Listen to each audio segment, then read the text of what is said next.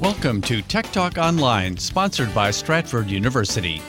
You can listen to Tech Talk live in the Washington, D.C. area Saturday mornings from 9 till 10 on the following frequencies 1500 AM, 1045 FM, 1035 FM HD2, and 1039 FM HD2. We thank you for listening to Tech Talk Radio.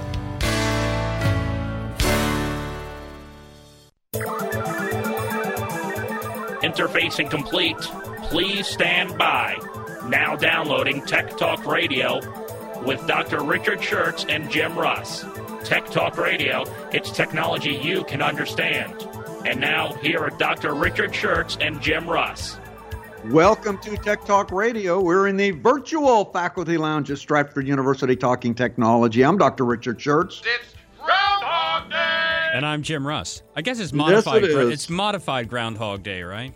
Yeah, it's a little bit nicer out today, so the people can get out a bit, but I'm still in the bunker. I haven't uh, I haven't left the bunker yet, but I may be leaving the bunker soon. But it's still a great a great um, a, a great uh, week in technology as always.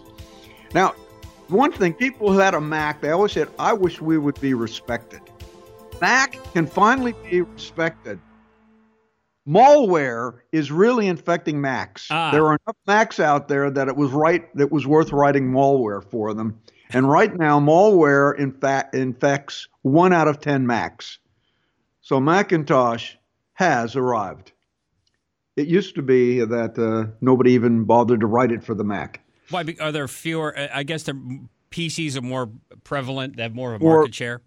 Yeah, more, more, uh, yeah, more better market share. Also, uh, um, hard drive people have been doing sneaky things. They call something called SMR, shingled magnetic recording. It's a it's a way to crowd more information on the hard drive, but it slows it down. And they weren't telling people which ones had SMR. I'll talk about how you can identify whether it's an SMR drive, and you don't want to get it if you want, if you're a gamer. And uh, WhatsApp is being hacked again. That's always a big um, a big uh, project. And the uh, CISA security agency has uh, has set out an alert for all these remote users, uh, telling them how to operate more effectively. Uh, this week we're going to feature the man that started Dell Computer, Michael Dell. It's now Dell Technologies, and uh, it's an interesting story. He started it out of a dorm room while he was going to college, and by and he never did graduate. and of course, it was a huge, huge mailbag. There's a letter in your mailbox. We got an email from Alice in Alice's Palace. Dear Dr. Shurtz and Jim, thank you for the news you can use that was dispensed last Saturday's show regarding the 70% alcohol for safe and effective disinfection of cellular devices. I was actually able to find some of the 70% wipes at my local CVS store. My question is Are eco friendly, non alcoholic based cleansers like sodium, coco sulfate, or citric acid effective as antivirals? I enjoyed the show most of the time. Alice in Baltimore.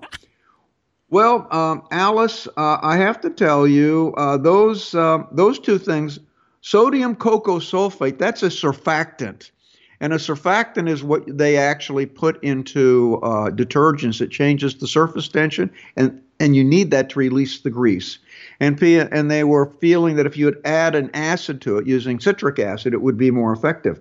And it turns out that uh, there's quite a bit of research on that, and the combination of sodium, coco sulfate, and citric acid does kill about 99.99% of the pathogens. So it's it's not a bad uh, antibacterial wipe.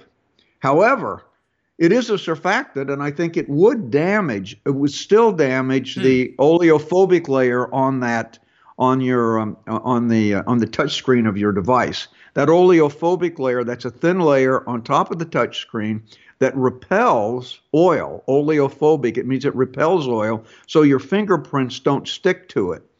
And this surfactant does the opposite thing that this oleophobic layer would like to do. So I just don't think it's good to put the Not two together. So No, now uh-huh. yes. So now the best Go ahead. let me just I, the, the the best thing if you don't want to put anything on your cell phone is get one of these little UV sanitizers Uh, there's there's you know, and you can you just put your phone in there for 10 minutes, and it um, and it works perfectly. There's one called Phone Soap, and you can order it. Uh, I talked about it on Tech Talk about four weeks ago. It was sold out. Everybody was buying it, but you just pop it in for 10 minutes, and it's and it's purified. Yeah. What was your question, Jim? The question was that it, so the 70% alcohol.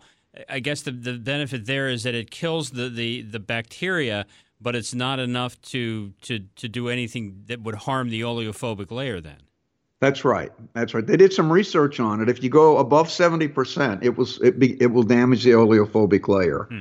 Uh, if you go um, below 70%, it's not a good uh, it's not a, it doesn't kill all the pathogens. So you need the 70% to kill the pathogens. You, but you can't go above 70% or you'll damage the oleophobic layer. Gotcha. And that that advice was ju- was just released by apple actually not too long ago. They um they they, ch- they put that on that, that notice on their website maybe six weeks six eight weeks ago. And so they've they've been doing research on it. And apple well, of course was the first company that uh, that started putting oleophobic layers on their cell phones. I think I think they did that with the 5S first, quite a while ago. Okay, we got an email from Jim in Michigan. Dear Doc and Jim, is it safe to run a laptop without a battery installed?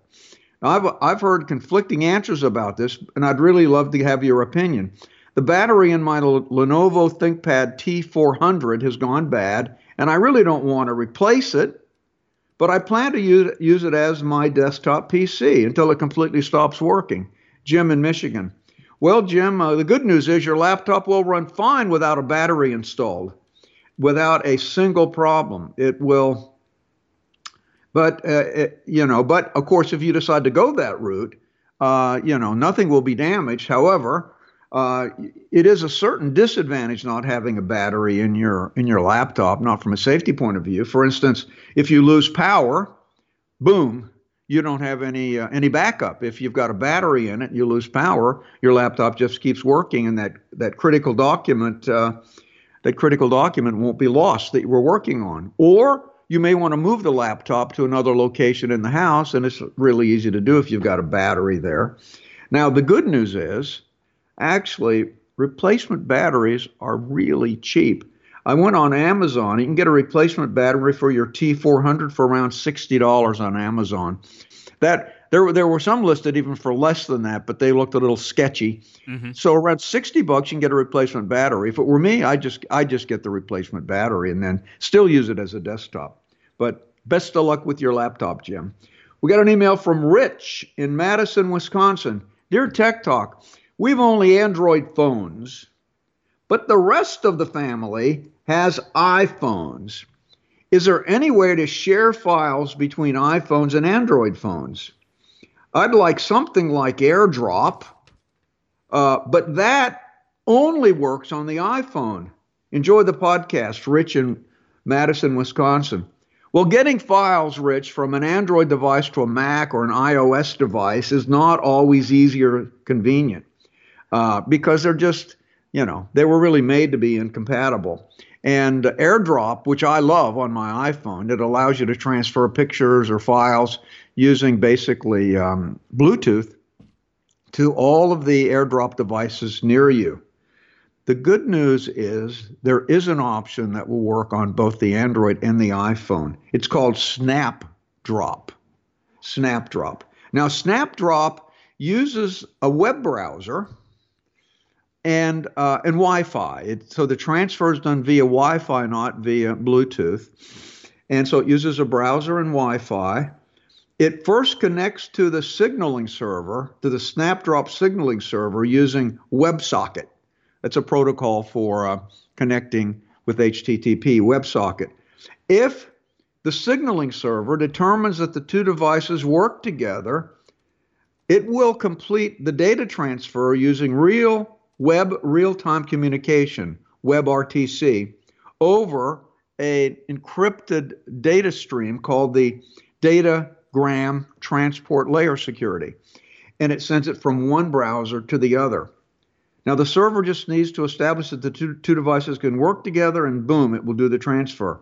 Now, the WebSocket protocol is currently, and the, the WebSocket protocol um, all browsers support the WebSocket protocol, but only some support the uh, WebRTC protocol, and you have to support both of them.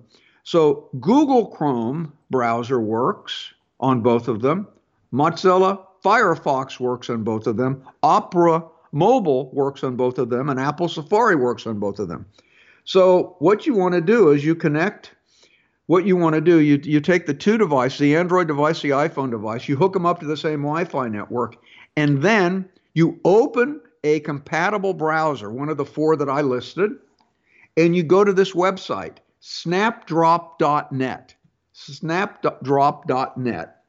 And when the website opens, you'll see a small radar image that says, Allow me to be discovered by everyone in the network. And so then everyone clicks that on their device, and you can discover everybody on your Wi Fi network that is. That is uh, that has the snapdrop.net website open, and you'll see the icon will say transfer files. It's just like AirDrop. You just click on it, and you can you can share files with anybody that you discover. Now, the only thing different, and you know, it's very, you know, you go to snapdrop.net, it's really intuitive on how to use it. And uh, the only difference between that and AirDrop is that AirDrop, say, I could I could send, uh, you know, 50 pictures and it would just go. But with with Snapdrop, every file you transfer, the person receiving it has to accept it and give it permission. So it does it file by file by file by file. So if you were going to send somebody 50 pictures, they would have to accept it 50 times. That's the only disadvantage. But at least Androids and iPhones can talk with each other. We got an email from Joy in Ashburn. Dear Tech Talk, my friend just bought a Chromebook after the salesman at the computer store told her they're safer to use than Windows computers. He said it's impossible for a Chromebook to catch a virus. I'd like to know if you agree with him because I'm needing to get a, to get a new laptop myself. Joy in Ashburn. Well, Joy, he is incorrect when he told your friend that it's impossible for a Chromebook to catch a virus. They, I mean, while they don't run Windows, Chromebooks still operate by executing programming instructions. That means they're susceptible to catching a virus if one can manage to make it through the powerful security that Google has built into the Chrome operating system. Then that can and it does happen on rare occasions. However, the likelihood that a Chromebook becoming infected with the virus or some other form of malware, mal, malware is much less than with the Windows machine. Now, here's why Chromebooks are not as, uh, there are a lot more, there are many, many more Windows machines than there are Chromebooks. Therefore, since hackers want to get the most bang for their buck, they tend to want to write uh, Windows uh, Windows malware programs rather than Chromebook programs. Now, if Chromebook ever dominates the market more than Windows, that may in fact shift. Now, the Chrome operating system is very basic, much less complex than Windows. That means there are a lot fewer potential avenues of attack for a user to exploit, for a for a hacker to exploit. So it it t- does tend to be a little bit safer for that reason. And the uh, another good advantage of the uh, Chrome operating system is that it's, it's got a built-in system that will prevent the entire machine from ever being compromised. For instance, if if, if you're operating your, your browser in one tab and that tab becomes infected, you simply close the tab and then everything is everything else is fine. So each executable is operating in its own sandbox, as they say. Now, on the other hand, Windows machines have, have some of their great advantages of their own. For example, there are thousands of powerful programs that'll run on Windows and they'll never run on a Chromebook. And the same thing can be said about the Apple Mac family of computers as well, you know, the Macintosh. So if you need a laptop primarily for internet use and you want it to be as secure as possible, a Chromebook would be an excellent choice. However, if you need a powerful machine that can run and do almost anything, you're probably better better off sticking with a real computer uh, either a Windows laptop or a MacBook.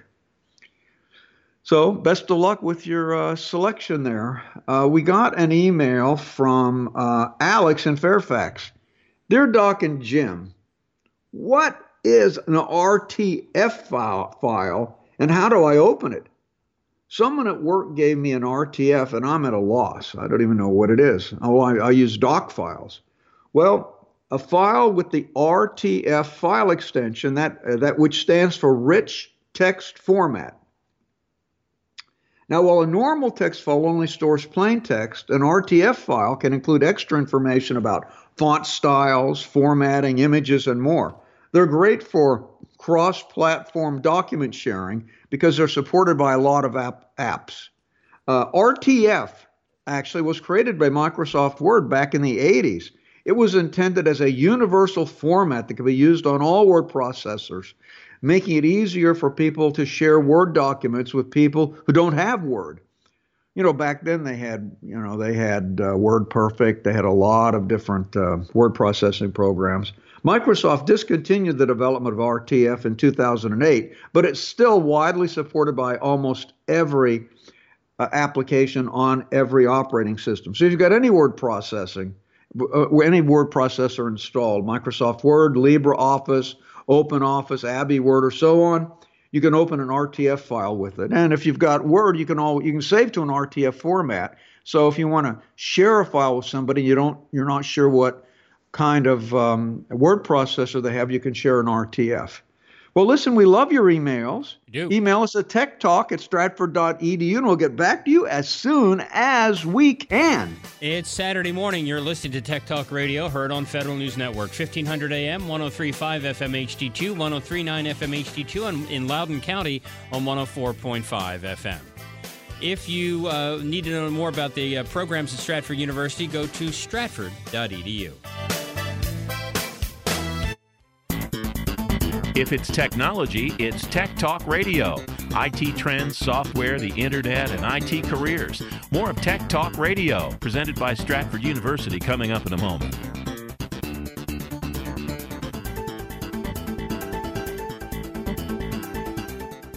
In the next three years, there will be 3.5 million unfilled cybersecurity jobs. How can you make that work for you? Stratford University offers everything you need to succeed, from certifications to bachelor's and even master's degrees in cybersecurity to prepare you for a rewarding career in today's most lucrative and sought after field, cybersecurity. Stratford has seasoned IT faculty, well equipped labs, and real life scenarios to help you achieve practical solutions to today's newest challenges. And Stratford makes a cybersecurity career reality with accelerated classes, year round program starts, and both on campus and online options to fit your busy schedule. All disciplines are offered, including digital forensics, networking, and telecommunications, and our full line of degrees, including a master's in cybersecurity. Find the future of you with a future in cybersecurity. Go to stratford.edu slash cybersecurity today. That's stratford.edu slash cybersecurity. If it's technology, it's Tech Talk Radio. IT trends, software, the internet, and IT careers. Here's Dr. Richard Shurtz of Stratford University with Tech Talk Radio. Welcome back to Tech Talk Radio. We're in the virtual faculty lounge at Stratford University talking technology. And now it is time for Profiles in IT. Yes, today we're going to feature Michael Saul Dell. Now, Michael Dell is founder and CEO of Dell Technologies. He was born February 23, 1965, in Houston, Texas. He's the son of an orthodontist. Dell attended Herod Elementary School in Houston, Texas. Now, he always wanted to start a business. And so at age eight, he sent away for his high school equivalency test for his high school diploma because he wanted to get rid of high school so he could start his business right away. He was ready to go on as quickly as possible. Now, he got a job at age 12 as a dishwasher, but he was very quickly promoted at, to maitre d' because he was so uh, so good with the customers. At age 12. At age 12, yeah. Wow. Now, that same year, he formed a marketing company at age 12, and he offered and he offered a national stamp auction through mail, and he earned about two thousand dollars on that venture. So he was uh, he was an entrepreneur from the very beginning. Now, but he finally got interested in uh, in uh, in computers when he got his Apple II computer. He'd been going down to Radio Shack and playing with their computers for a while, and then he finally decided to buy an Apple II probably with the $2,000 that he earned uh, with his marketing company. And he um, and he, he got his new Apple II computer And you know what the first thing he did? He completely took it apart and then he rebuilt it. now, I don't know if he ever did anything with it, but he certainly, as soon as he got it, out came the screwdrivers and boom, it was apart. Well, so that's when he really got interested in putting together computers. At least it was purchased with his own money, and his parents couldn't have been upset if he couldn't put it back together, right? Yeah, that's right. It, it, that's exactly right. He attended Memorial High School in Houston, but you know, he's just not an academic guy. He did not excel very well. His parents were always worried about him in school, you know, what's going to happen to him, you know. At age 16, he developed a scheme to sell newspaper subscriptions for the Houston Post. But what he did, instead of going out and cold calling, he figured a way to download a database, analyze the data in the database, create a targeting marketing, a targeted marketing campaign targeting those who are most likely to want to get the newspaper. It was extremely successful. In one summer, he earned $18,000 selling news, newspaper subscriptions because he was he was their number one salesman. He took his $18,000 and you know what he did? He bought a BMW. at age 16. I guess he just I guess he just got his his driver's license. So he said, "Well, dad, I need a car." That that makes me feel like he's a bit more normal if he did that. Yeah, as so opposed he, to taking apart a computer when he's 12. That's right. He, he then he went he did finally graduate from high school. I think his parents are a little worried about him. And he and you know, and of course, they wanted him to become a doctor, of course. It's either a doctor or an engineer. Right. And uh, and so he enrolled in uh, University of Texas as a pre med student, and uh, he was in room 2713 of the Dobie Center Residential Building. And so what he started doing, he started running a business out of his dorm room, and uh, and he put together upgrade kits for computers. And so he went out and he got he took a thousand dollars and he bought a bunch of parts and he started upgrading computers out of his dorm room and selling the upgraded computers right out of his dorm room. Then he applied for a vendor's license so he could bid on contracts with the state of Texas. And because his overhead was so low, because he was operating the whole business out of the dorm room, he started winning contracts from the from the state of Texas to provide computers. This was all right out of his dorm room. Now, he wasn't really going to class that much because he was sitting in the dorm room putting together computers all the time. and his parents began to worry about his grades. There's Nick Michael.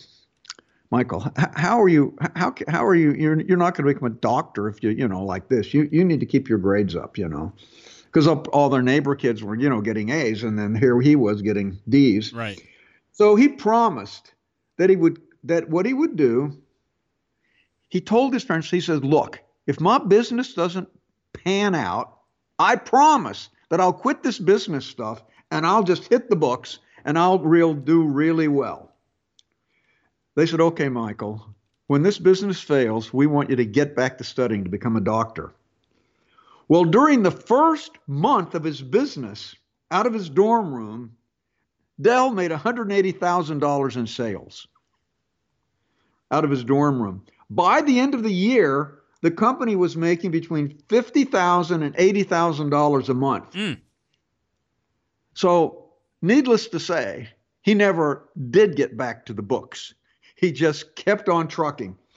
now, he talked to his grandparents and he said, "Look, I got to drop out of school. This this school not not for me." He, he couldn't talk to his he he couldn't go to his parents because they were dead set on him becoming a doctor. He went to the grandparents.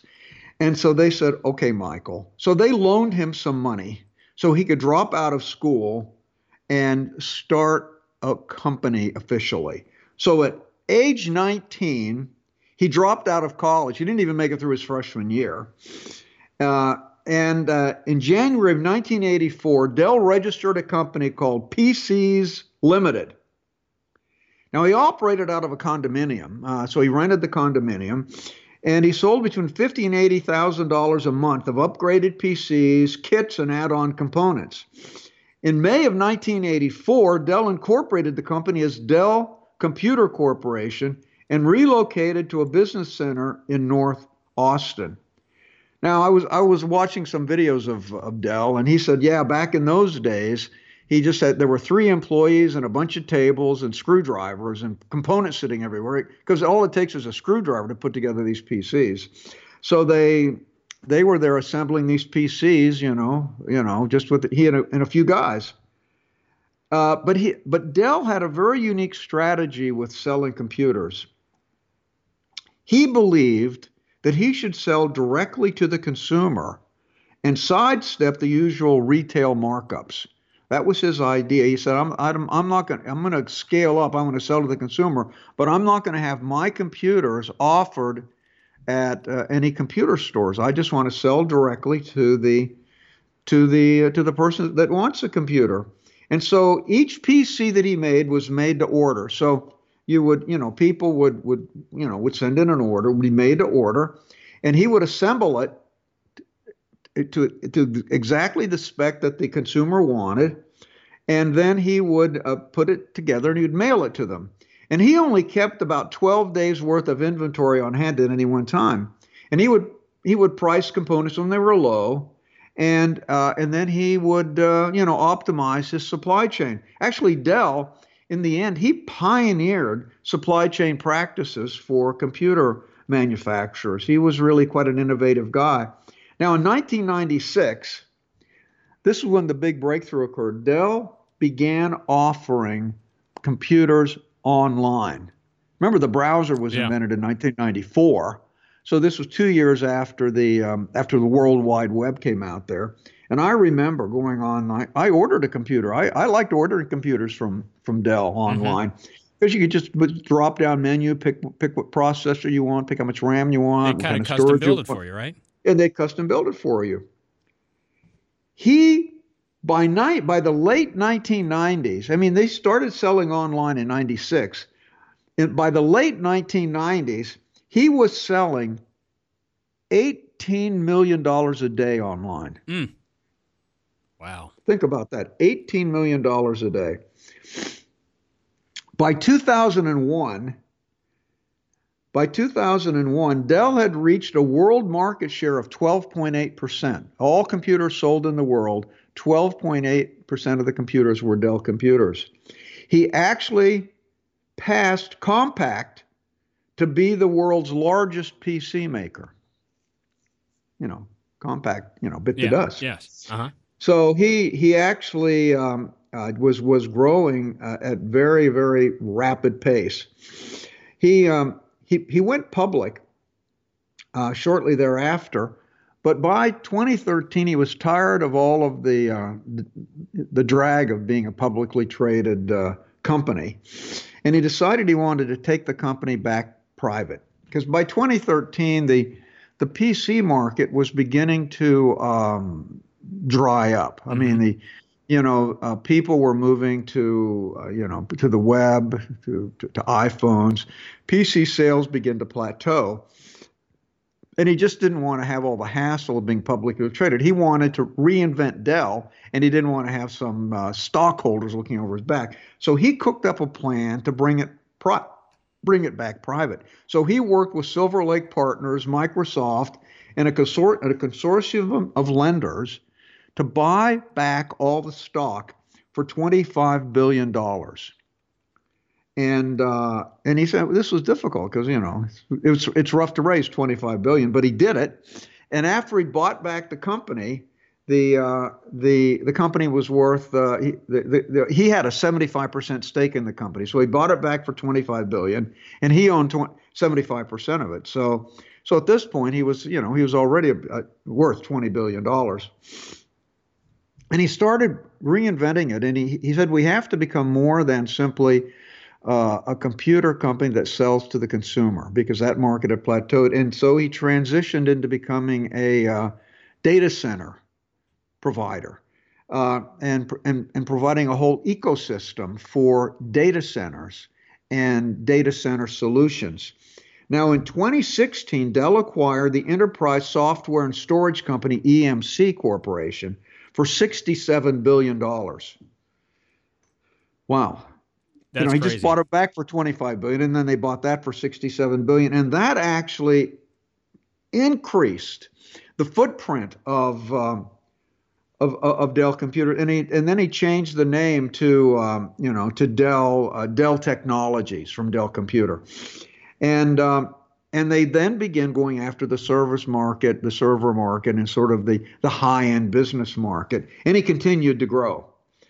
But you know, he was cash strapped after buying that uh, after buying EMC for 67 billion. So he decided to go, go public again because by that time he had reinvented the company as an enterprise as as as a hardware and software company to support the enterprise and not just selling to consumers. So he decided to go public again. And so in December 2018 he went public again.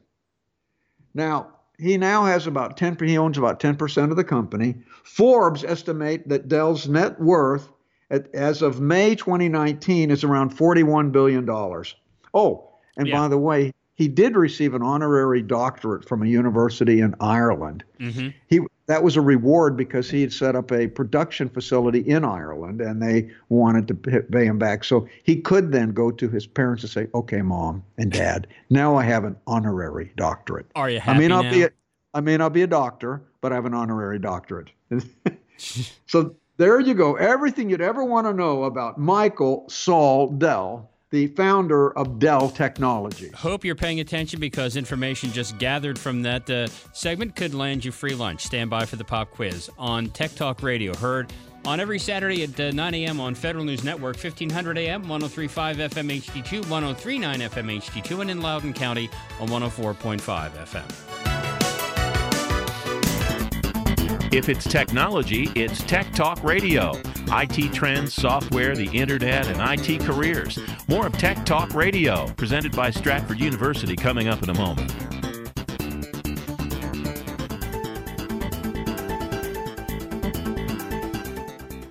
In the next three years, there will be 3.5 million unfilled cybersecurity jobs. How can you make that work for you? Stratford University offers everything you need to succeed, from certifications to bachelor's and even master's degrees in cybersecurity to prepare you for a rewarding career in today's most lucrative and sought after field, cybersecurity. Stratford has seasoned IT faculty, well equipped labs, and real life scenarios to help you achieve practical solutions to today's newest challenges. And Stratford makes a cybersecurity career reality with accelerated classes, year round program starts, and both on campus and online options to fit your busy schedule. All disciplines are offered, including digital forensics, networking, and telecommunications, and our full line of degrees, including a master's in cybersecurity. Find the future of you with a future in cybersecurity. Go to stratford.edu slash cybersecurity today. That's stratford.edu slash cybersecurity.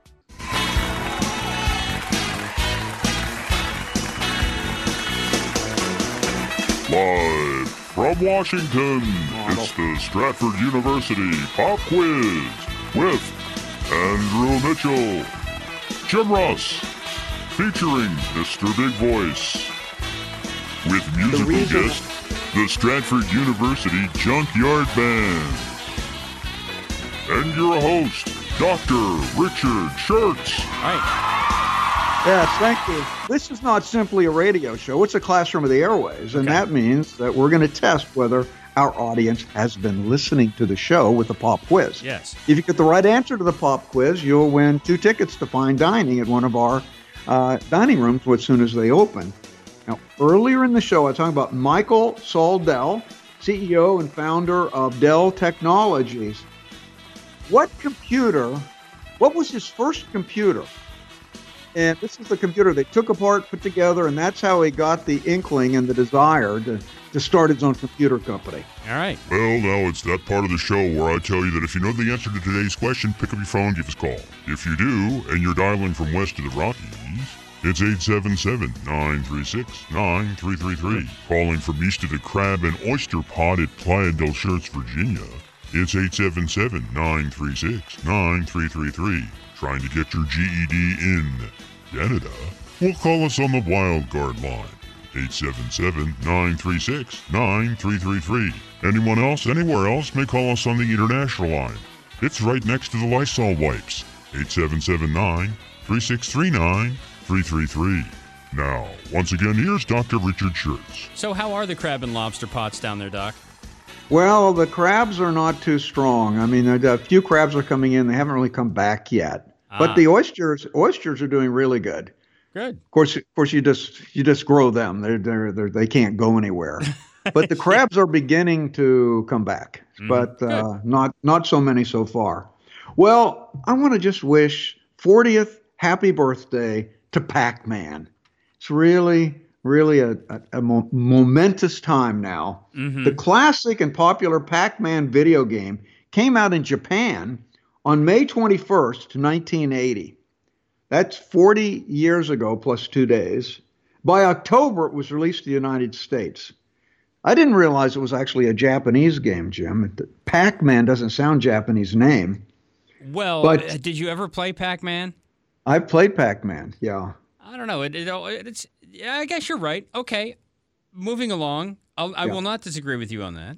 So the Pac-Man character is a little pie-shaped character with a mouse, a little yellow pie-shaped yeah. character with a mouse, and it travels around a maze eating dots. Mm-hmm. And it tries to avoid four ghosts that are trying to hunt him down.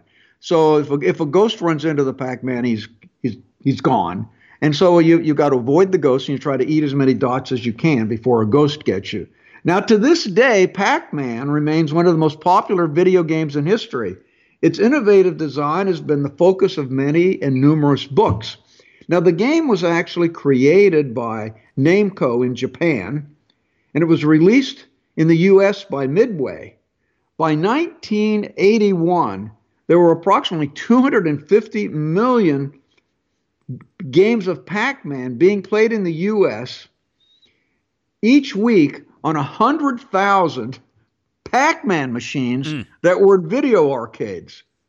I mean, this this was a day before people had their own computer, you know. So yeah. they had to deploy these Pac-Man machines, and I and there were hundred thousand Pac-Man machines. I, I never played Pac-Man on one of the machines. I always played a Pac-Man on you know on an application on my PC. Mm-hmm. But uh, in 1981, they had the Pac-Man machines out. Since then, Pac-Man has been released on nearly every video game platform on May 21st of 2010, Google Doodle, Google Doodle, Google Doodle, say that fast.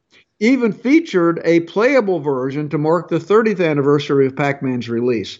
Now, according to the Japanese game designer Toru Iwatani, Pac-Man was conceived as an antidote to the overwhelming number of games with violent themes such as asteroids, space invaders, tail gunner, and Galaxian. These are all things, these are all shoot 'em up things. And he didn't like that. So he created this game as something that would be much more benevolent.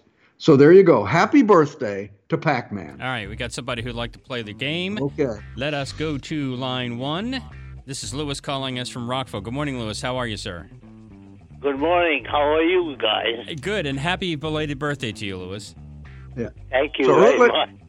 All right. Earlier in the show, we talked about Michael Dell, CEO of Dell Technologies. What was his first computer, the one that he took apart and put back together? Apple II, and he bought Correct. it at the Radio Shack. There you go. Excellent. Correct. Hang on. We're going to send you back to Andrew. Have a, a uh, good Memorial Day weekend. Thanks for checking in. Lewis checking in there. It is Saturday morning. You're listening to Tech Talk on Federal News Network, part of the, uh, or Federal News Radio, I should say. We're on 1500 AM, uh, 103.5 FM HD2, 1039 FM HD2, and in Loudoun County on 104.5 FM. You can uh, also learn more about the programs at Stratford University by going to stratford.edu. We'll be back with more of the program in just a minute.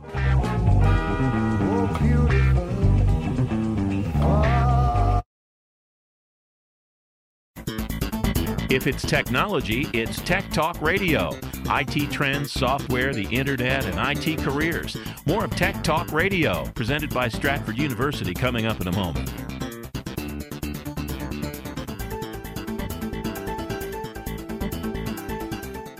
In the next three years, there will be 3.5 million unfilled cybersecurity jobs. How can you make that work for you? Stratford University offers everything you need to succeed, from certifications to bachelor's and even master's degrees in cybersecurity to prepare you for a rewarding career in today's most lucrative and sought after field, cybersecurity. Stratford has seasoned IT faculty, well equipped labs, and real life scenarios to help you achieve practical solutions to today's newest challenges. And Stratford makes a cybersecurity career reality with accelerated classes, year round program starts, and both on campus and online options to fit your busy schedule. All disciplines are offered, including digital forensics, networking, and telecommunications, and our full line of degrees, including a master's in cybersecurity. Find the future of you with a future in cybersecurity. Go to stratford.edu slash cybersecurity today. That's stratford.edu slash cybersecurity. If it's technology, it's Tech Talk Radio. IT trends, software, the internet, and IT careers. Here's Dr. Richard Shurtz of Stratford University with Tech Talk Radio. Welcome back to Tech Talk Radio. Oh, you hear that music, Jim? I see what you were trying to do. Is that how you wound up in airplane mode? Or was you doing this? Yeah, I'm playing Pac-Man. You are. Recognize that music? I, I do. Uh, this was a significant part of my teenage years. Yeah. Pac-Man in the bunker. Can you make it go away? Good, thank you. Yeah, there we go. Oh, it's is it gone time now. for observations in the bunker? Yeah, that's right. That's right. See, I, I sit down here, think, you know, try to concentrate in this in this bunker environment. Things get a little tense, and I play a little bat Pac-Man because it's the, I'm celebrating the 40th anniversary of Pac-Man, of course. Good. And so people, as they're sitting here in the bunker, they're trying to evaluate what what are their career options and Mm-hmm. what could they do, and uh, and especially a lot of the kids coming right out of uh, college.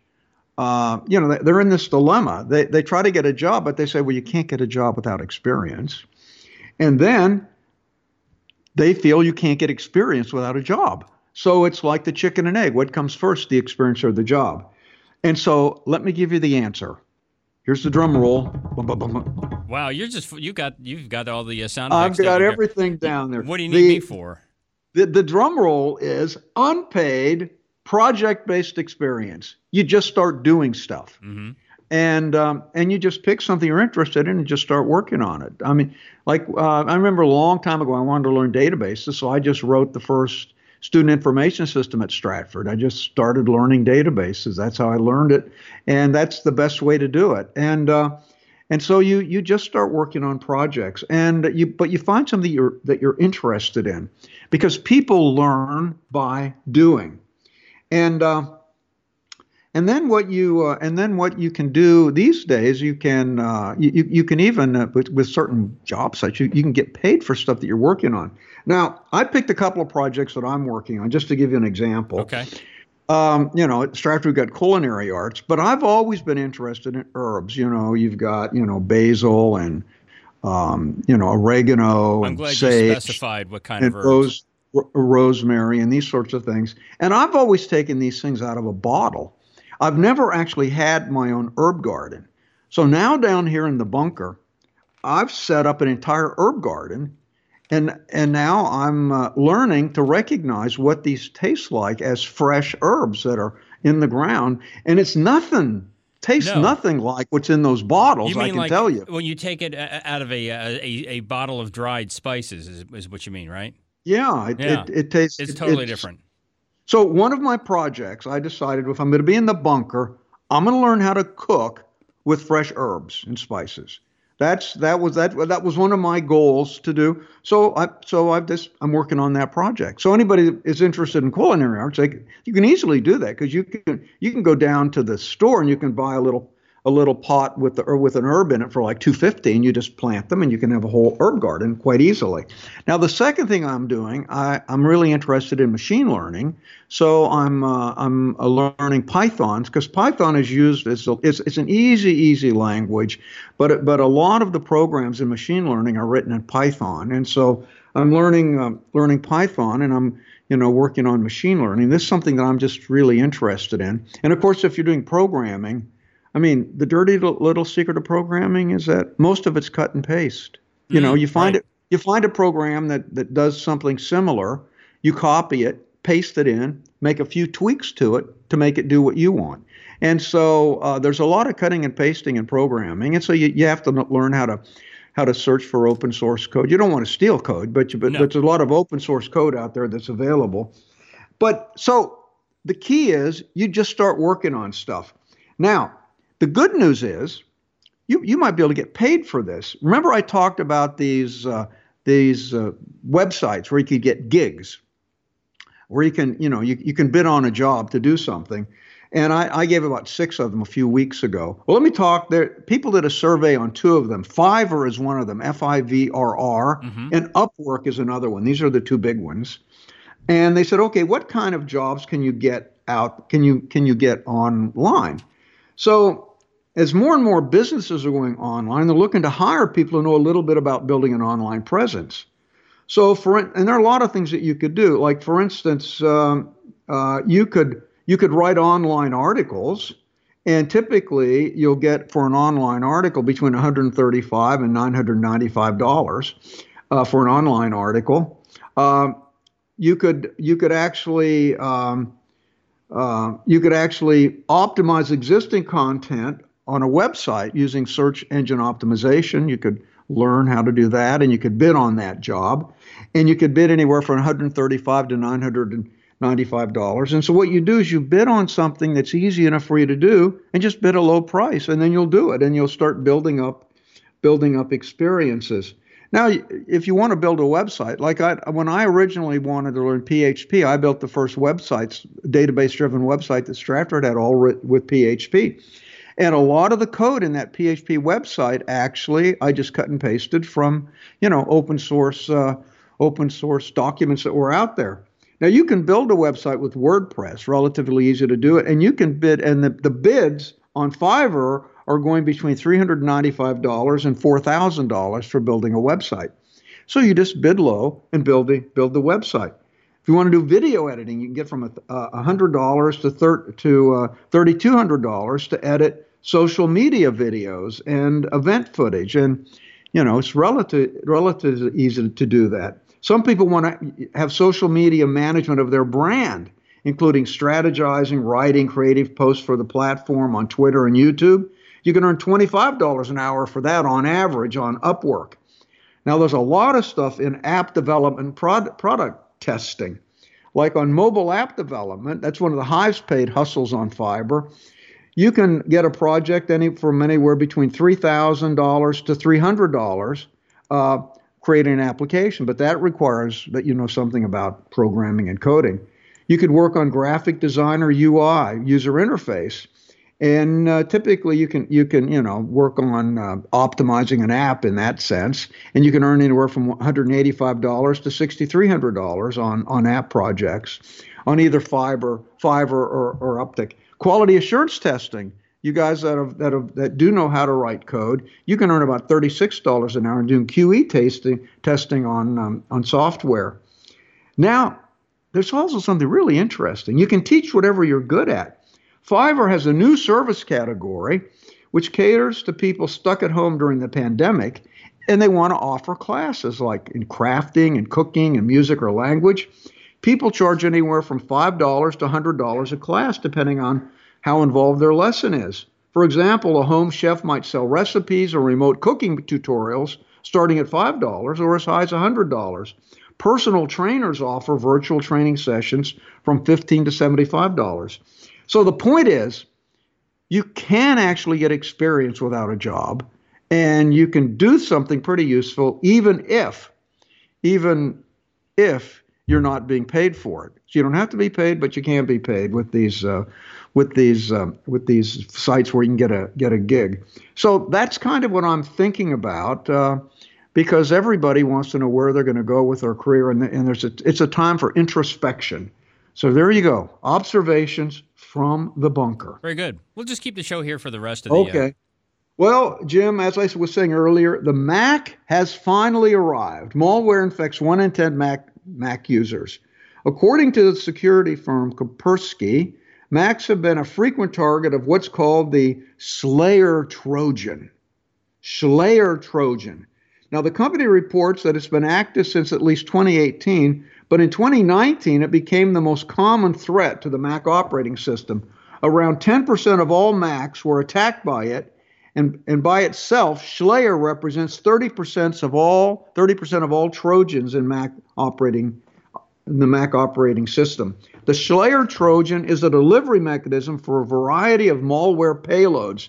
It gets into a Mac and then fetches other malicious code now, the first, the, what they do, they'll, the first, that here's what the sequence of events is. The first is that you click on a site, which initiate, you click on some site that, that has been infected with malware, and that initiates the download of the Shlayer Trojan to the user's Mac. Thousands of, of websites include this download, typically because the sites partner with cyber criminals.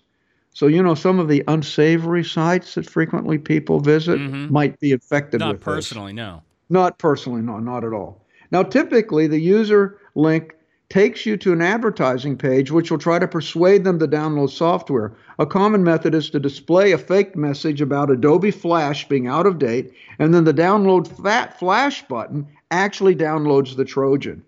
Or it might say, your computer has been infected. Click on this link to clean your computer. And actually, you're downloading malware. Now, once downloaded, the user is prompted to install the application. When it's been installed, the Shlayer Trojan itself downloads adware and other malicious apps. One type of malware that the Shlayer Trojan installs is, the, is a Safari extension, and the Mac and the, and the Mac does ask if you're sure you want to use it. And if you say, "Okay, I want to use it," Shlayer then begins overlaying the message with a fake dialog box that says the installation is complete. So you, you don't even see that, that request. Once installed, the Mac user is bombarded with ads. Any browser can also be affected by targeting ads. So, congratulations to the Macintosh computer. You have finally achieved parity with Windows in this critical malware department. Now, let's talk about this. Uh, SMR drive. It's called shingled magnetic recording. This I just I just discovered that actually. Okay. I, I didn't actually realize about it. Now Toshiba, and this one I discovered it. Toshiba finally fessed up, and they published a full list of all the consumer hard drives in their lineup that use SMR, shingled magnetic recording. Now shingled magnetic recording is a magnetic storage, uh, magnetic magnetic storage technique that allows you to increase the storage density and overall per drive storage capacity. So if you use the SMR technology, you can take an existing drive and make it look like it has more capacity, and you can sell it for more. Now, conventional hard drives record data by writing non overlapping magnetic tra- tracks parallel to each other. The shingled recording writes so that the tracks overlap. And so when you write one track, you're overlapping on the previous track that you wrote. And so the tracks are shingled because they're overlapping, like shingles on the roof are overlapping. Now, the overlapping architecture uh, allows for higher density because the track density is higher. However, it complicates the writing process since writing one track also overwrites the adjacent track. And if the adjacent track contains valid data, they must be rewritten as well. Hence, you're doing a lot more rewriting to maintain the, uh, the shingled data structure. And what happens is the drives are slower. And this is particularly bad for gamers or high intensity usage like video editing. Now, and they wouldn't tell you that these that these that they that the drives are using SMR. But finally, Toshiba came clean. They gave a list of SMR drives uh, Western Digital also published a full list of their SMR drives. Now, Seagate has been shamed into releasing a list of their hard drives. So, uh, so when you're buying a hard drive, particularly you want to have a high performance drive, make certain to go to the vendor and look up SMR and make certain that the drive you're buying is not using SMR technology because it's much, much slower. Now let's talk about um, the new CISA security uh, alerts, which is affecting millions of users. The Cybersecurity and Infrastructure Infrastructure Security Agency (CISA) warned that the rapid deployment of Office 365 has has actually forced businesses to change their collaboration methods. And when they change their collaboration methods, they always weren't as secure as they should have been. Now, Microsoft has warned enterprise customers that a really high percentage of accounts are being compromised. Microsoft says that if you have an organization of 100,000 users, 50 of them are going to be compromised this month. 50 users a month in, a, in an organization with 100,000 with 10,000 users. This means that there would be more than 1 million compromised accounts per month. Now, CISA said the hastily deployment has led to oversight in security configuration, which undermines a sound Office 365 security strategy. They highly recommend multi factor authentication. So when you log on, it sends a text message to a cell phone or to another email account with a code, and you have to enter that code to get into the account. So, someone, even if they have your password, they have to have access to the device that's receiving the second authentication factor. And it turns out that if organizations would use MFA, they could eliminate the bulk of their problems. And so, CISA is highly recommending that organizations do that immediately. Listen, we love your emails. Email us at techtalk at stratford.edu.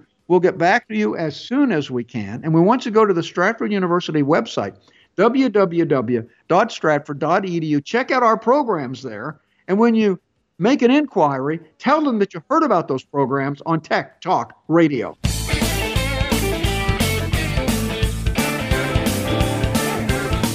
Tech Talk Radio is sponsored by Stratford University.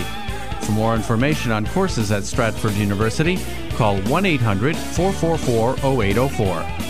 Thanks for listening to Tech Talk Radio Online.